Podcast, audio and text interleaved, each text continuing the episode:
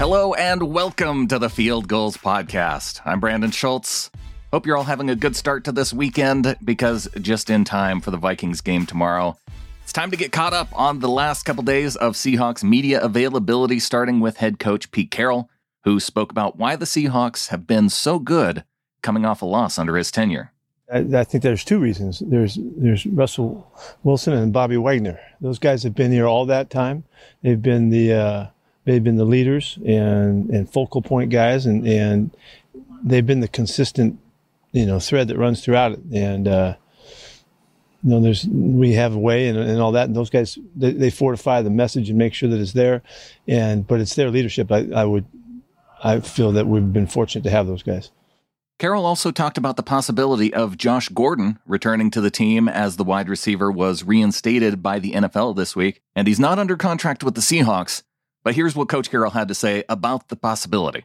I'm not going to say much about that. I don't. I don't. I haven't heard all that yet. Um, but uh, you know, I've always thought thought a lot of Josh and and uh, and had a feeling for him. He's been a local kid as well. You know, he's been around the area and stuff. And and uh, we'll see what happens. But he's he's been, you know, he, just like everybody deserves another chance. And, and hopefully, um, if that's what's going on, that'd be that'd be great for him. We'll get into the injury report later in this episode, but one player who was thankfully absent from the injury report was defensive tackle Bryan Mone. Uh, there, there's no doubt that we missed him last week. Um, you know, he's such a load in the middle. He played so well early, been been really so consistent for us. We did miss him last week. Um, I'm really I'm thrilled to tell you that he is playing and, and he'll be ready to go. And and uh, um, he, he's just one of the heart and soul guys in the program and, and everybody's favorite. And, and he plays so darn hard and all that, that he'll be a, a great boost to us. He'll help Al and, and, uh, and Poona inside, you know, and get, keep the rotation alive like we started the season. And hopefully we'll, you know, we'll get to, get to see a, a good deal of him and, and a good rotation with that. Unfortunately, right tackle Brandon Shell sustained an ankle injury right at the end of last week's game, but Pete has confidence in his replacement, Jamarco Jones. Jamarco's always done well when he stepped in uh, and, and, and, played a number of spots for us. The versatility has really made him valuable to us. Um, he's really smart. He's, he's he, he, knows the system really well, and he's, he's really accountable. So um, he'll he'll do a nice job for us. Shifting over to Shane Waldron's press conference, let's hear what he had to say about what he learned from last week's loss to the Tennessee Titans you know, I've, I've really tried to keep that that level headed approach, you know, and and it's really, you know, you know, there's going to be highs and lows throughout the year, and it's it's how quickly you can bounce back when things don't go uh, exactly as you want them to go. Uh, uh, all out this past week, and then hey, get to Monday, get get it corrected, get to Tuesday, and really knowing, hey, you you got to talk to yourself and get yourself right back in that mindset, and which we really did a, a good job, and the coaches coaching staff did a great job of, hey get through the corrections. Tuesday, start getting into game plan mode. It's building back up, building back up, and now here we are, just finished another great day of practice, and it's right back at it. It's football, and, and it keeps going. And here's what Shane had to say about how he and Russ have made adjustments during the week. Yeah, it was great. You know, we had a great, great day uh, on Monday, Tuesday, really wrapping up all the all the areas to cover from the game, and then just with his mindset, his competitive nature, you know, ready to get right back to work and uh, you see it build up throughout the week. Had a great day today. We're locked in, you know, move forward, adjustments that we needed to make or anything that we needed to talk about. You know, being really, really forthcoming, talking about them, and then moving forward, ready for this week with the Vikings. Speaking of our quarterback, Russell Wilson, let's hear what he had to say about tomorrow's Vikings matchup. Yeah, their defense is great. I mean, obviously, um, you know, Coach Zimmer, he's a great coach. He knows what he's doing. He gets everybody in the right spots. I think Harrison Smith's one of the best players in football. Uh, just how how uh, you know explosive of a player he is on the defensive side of the ball. He's, he's extremely intelligent. Um, you know, number twenty two drives everything back there. Um, I think that um, you know, obviously, uh, Hunter is is a premier pass rusher. You know, arguably one of the best in the game. Uh, Kendricks has been doing it for years, so they have a lot of they have a lot of guys. And then obviously the addition of Patrick Peterson, um, they brought some other great players back. And, and I think the biggest thing is their experienced defense. Their experienced defense that's been there for a while and knows uh, what their what their intent is and how they're trying to play the game. And um, so we got to be on our on our A game. Got to bring our best game. One of the themes this week in the press conferences have been DK's emotions. And Russ talked about Metcalf's tendency to get involved in scuffles so far this season. Yeah, DK and I've talked. I mean, obviously he's a, he's a you know you know ultimate competitor. You know, he wants to battle. He he's got a, a, a fierceness to him. You don't want to take that away from him. I think the biggest thing is is keep bringing his A game, keep keep making the plays. Um, his his play will always do the talking, but also too, you know, and playing with an edge too is what what what people fear, you know, of him. So I think that there's a there's a there's a there's a perfect balance of that. I think obviously, you know, um, playing to an edge but not going off the edge, you know, is always key for any player, you know, and I think that's um that's one of the things that yeah I know that you know he knows he'll do, and uh, he's he's already he's already focused on it, and it's it's it's it's kind of one of those things that he's ready to keep making plays. Metcalf also had the chance to speak on this issue at his press conference. And I'm going to leave in the questions from the reporters for this one as they went back and forth several times. Do you see teams doing anything differently to you this year so far? Uh, talking catfish. That's it. There's more of that this year. Uh, I think so. Yes, sir. Do you sense they're trying to bait you into uh, getting out of your game? Oh, yes, sir, for sure. Um, you know, they can't stop me any other way or stop Tyler any other way. So, you know, uh, the best thing they can do is, you know, just try to talk stuff to me.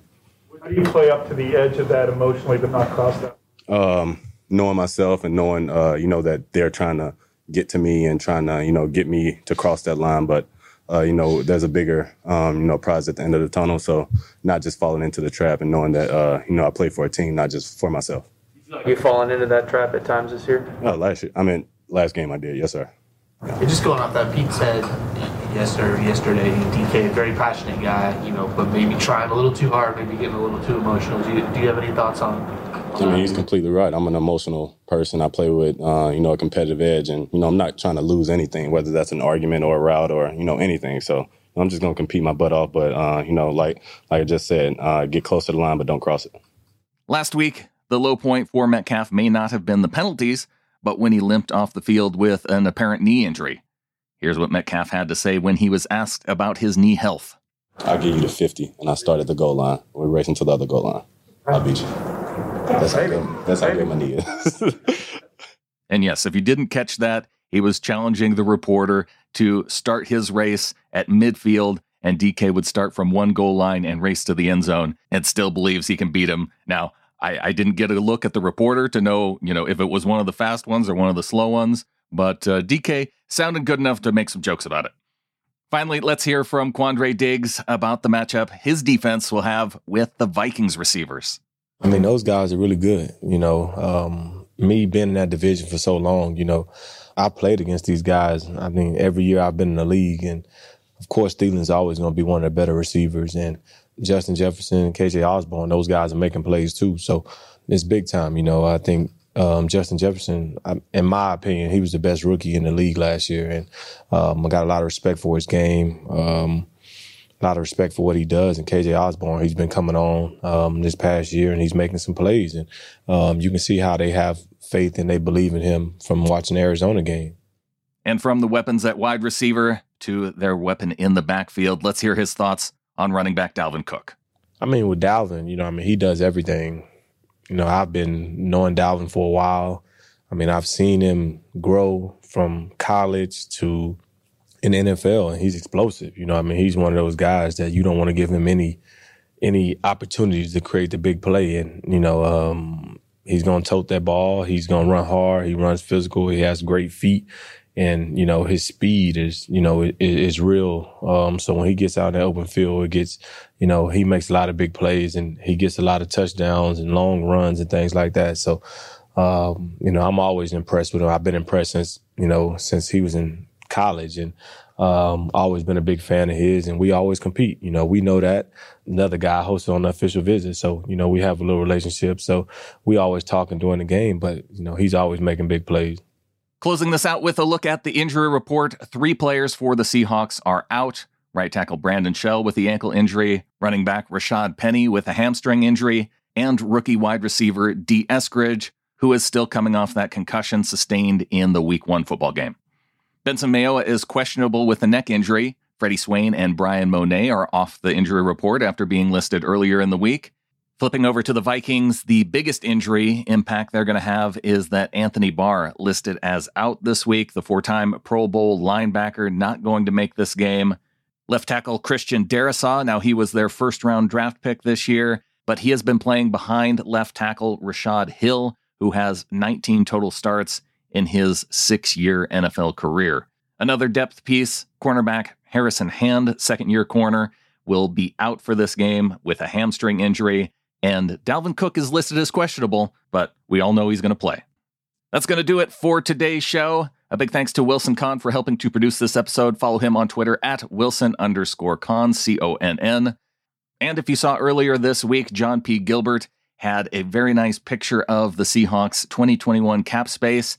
And so today up at Field Gulls, we have Frank T. Rains with the follow up on how might the Seahawks use that available cap space. Check that out, fieldgulls.com. Also, subscribe to the show if you haven't already. Fieldgulls.com, click on the podcast button and be sure and get this show in your podcast feed so you never miss an episode. We'll be back after this game against the Minnesota Vikings. Hopefully, we'll have some highlights in that episode. So stay tuned for that. And until next time, go Hawks.